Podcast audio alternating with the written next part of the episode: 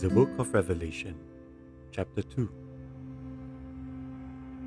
To the angel of the church in Ephesus, write These are the words of him who holds the seven stars in his right hand and walks among the seven golden lampstands.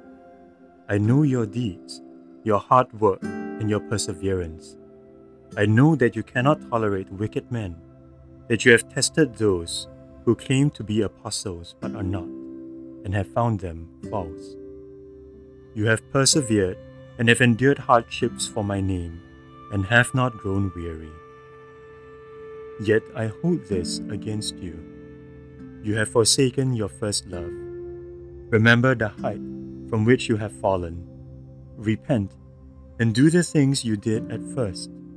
If you do not repent, I will come to you and remove your lampstand from its place. But you have this in your favor. You hate the practices of the Nicolaitans, which I also hate. He who has an ear, let him hear what the Spirit says to the churches. To him who overcomes, I will give the right to eat from the tree of life, which is in the paradise of God.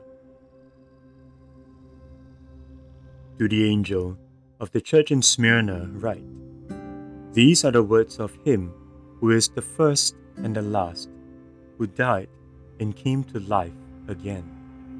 I know your afflictions and your poverty, yet you are rich.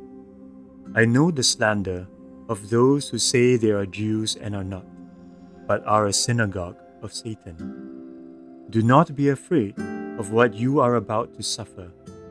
I tell you, the devil will put some of you in prison to test you and you will suffer persecution for ten days. Be faithful, even to the point of death, and I will give you the crown of life. He who has an ear, let him hear what the Spirit says to the churches. He who overcomes will not be hurt at all by the second death. To the angel of the church in Pergamum, write These are the words of him who has the sharp double edged sword. I know where you live, where Satan has his throne. Yet you remain true to my name. You did not renounce your faith in me, even in the days of Antipas, my faithful witness, who was put to death in your city, where Satan lives. Nevertheless, I have a few things against you. You have people there who hold to the teaching of Balaam, who taught Balak to entice the Israelites to sin by eating food sacrificed to idols and by committing sexual immorality. Likewise, you also have those who hold to the teaching of the Nicolaitans. Repent, therefore, otherwise I will soon come to you and will fight against them with the sword of my mouth. He who has an ear, let him hear what the Spirit says to the churches. To him who overcomes, I will give some of the hidden manna.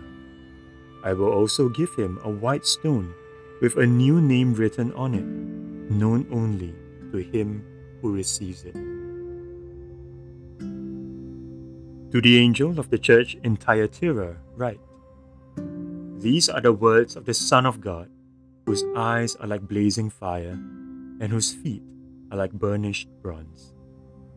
I know your deeds, your love and faith, your service and perseverance, and that you are now doing more than you did at first. Nevertheless, I have this against you. You tolerate that woman Jezebel, who calls herself a prophetess. By her teaching, she misleads my servants into sexual immorality and the eating of food sacrificed to idols.